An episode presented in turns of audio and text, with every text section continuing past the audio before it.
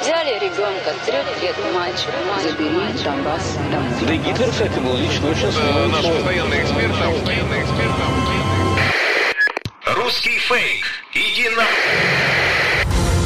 Розвінчуємо російські фейки, які прагнуть зламати наш дух.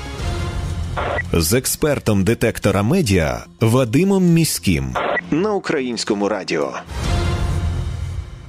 Вітаю, це Вадим Міський, і ви слухаєте передачу Руський фейк на українському радіо. Тут ми розбираємо найсвіжіші вкиди російських пропагандистів, препаруємо їх на шматочки, спростовуємо і тренуємо власні навички медіаграмотності і критичного споживання інформації. Сьогодні ми розберемо фейки про те, як українська влада буцімто намагається таємно продати скіфське золото на західному аукціоні, а також черговий фейк про те, як людей літнього віку, начебто, задумали мобілізувати в Україні. Для чого Росія поширює такі чутки, також поговоримо. Таємний продаж скіфського золота на аукціоні Сотбіс. Таким є новий фейк російської пропаганди. У інтернеті фактчекери проекту StopFake натрапили на відеоролик, який нібито випущений американською медіакомпанією Bloomberg. У цьому ролику стверджується, що українська влада намагалася продати через онлайн аукціон Сотбіс кримську колекцію скіфського золота 72 експонати, які нещодавно були отримані із Нідерландів. Але чи справді це так? Насправді інформація повна вигадка. Цей фейк має на меті дискредитувати Україну на світовій арені. Відеоролик, який ширять пропагандисти, імітує дизайн американської медіакомпанії Bloomberg, але насправді є підробкою. Ні на офіційному сайті Bloomberg, ні в їхніх соціальних мережах такого сюжету ви не знайдете. Хоча зловмисники використовують логотип цієї медіакомпанії, невідповідність дизайну відеоролика, шрифт і дизайн надписів свідчить про те, що перед нами підробка. Також слід зазначити, що більшість відеороликів Bloomberg публікує взагалі без свого логотипу. А ті відео, які все ж таки логотип мають, спочатку транслюються на Bloomberg TV і лише після цього деякі з них потрапляють у соціальні мережі агенції.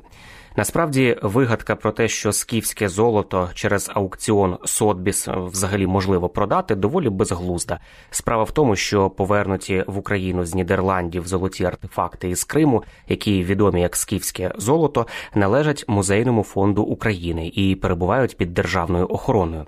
Експозиція із назвою Крим Золотий острів у Чорному морі, яка виставлялася напередодні анексії Криму у музеї Аларда Пірсона, налічувала 584 експонати, а зовсім не 72, із п'яти українських музеїв: це музей історичних коштовностей України, Центральний музей Тавриди, Бахчисарайський історико-культурний музей, Керченський історико-археологічний заповідник і Національний заповідник Херсонес Таврійський.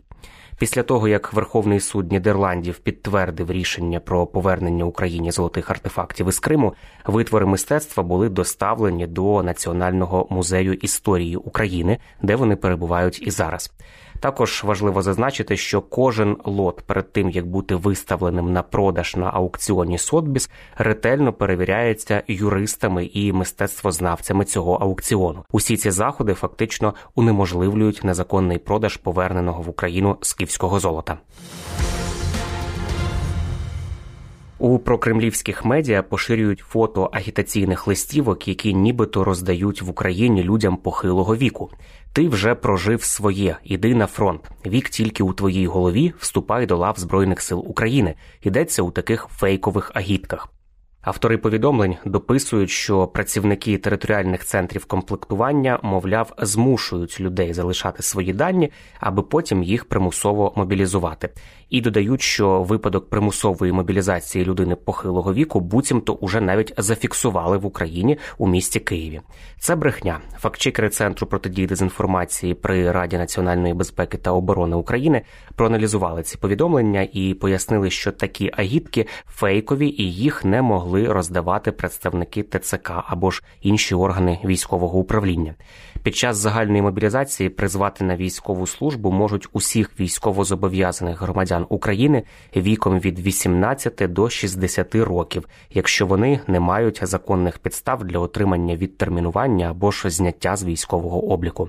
А згідно з класифікацією Всесвітньої організації охорони здоров'я, літнім вважається вік від 60 до 75 років, старечим від 75 до 90 років. Тих, хто сягнув 90 років і більше, називають довгожителями. Справді таких офіційних агіток не існує, ніхто мобілізовувати людей поважного віку не збирається, але це не означає, що будь-хто, зокрема і поплічники Кремля, і просто пропагандисти штатні не можуть створити такі листівки за допомогою фотошопу, а згодом і створити новину про їхнє поширення. Прощаюся з вами до наступного випуску і нагадую, що довіряти будь-чому анонімному в інтернеті не варто, а перевірену інформацію можна завжди знайти на офіційних сторінках органів влади, а також на ресурсах суспільного мовлення, українському радіо, телеканалах Перший та Суспільна культура, вебсайті Суспільне новини і у соціальних мережах Суспільного. І не забуваємо, що від нашої з вами поміркованості і зваженості при поширенні різного роду інформації, а ми її ширимо щодня, говорячи з друзями чи коментуючи щось у соціальних мережах, зрештою залежить успіх всієї країни в інформаційній війні. З вами був Вадим Міський. До зустрічі. Русский фейк. Иди на... Розвінчуємо російські фейки, Фейки. які прагнуть зламати наш дух. З експертом детектора медіа Вадимом Міським на українському радіо.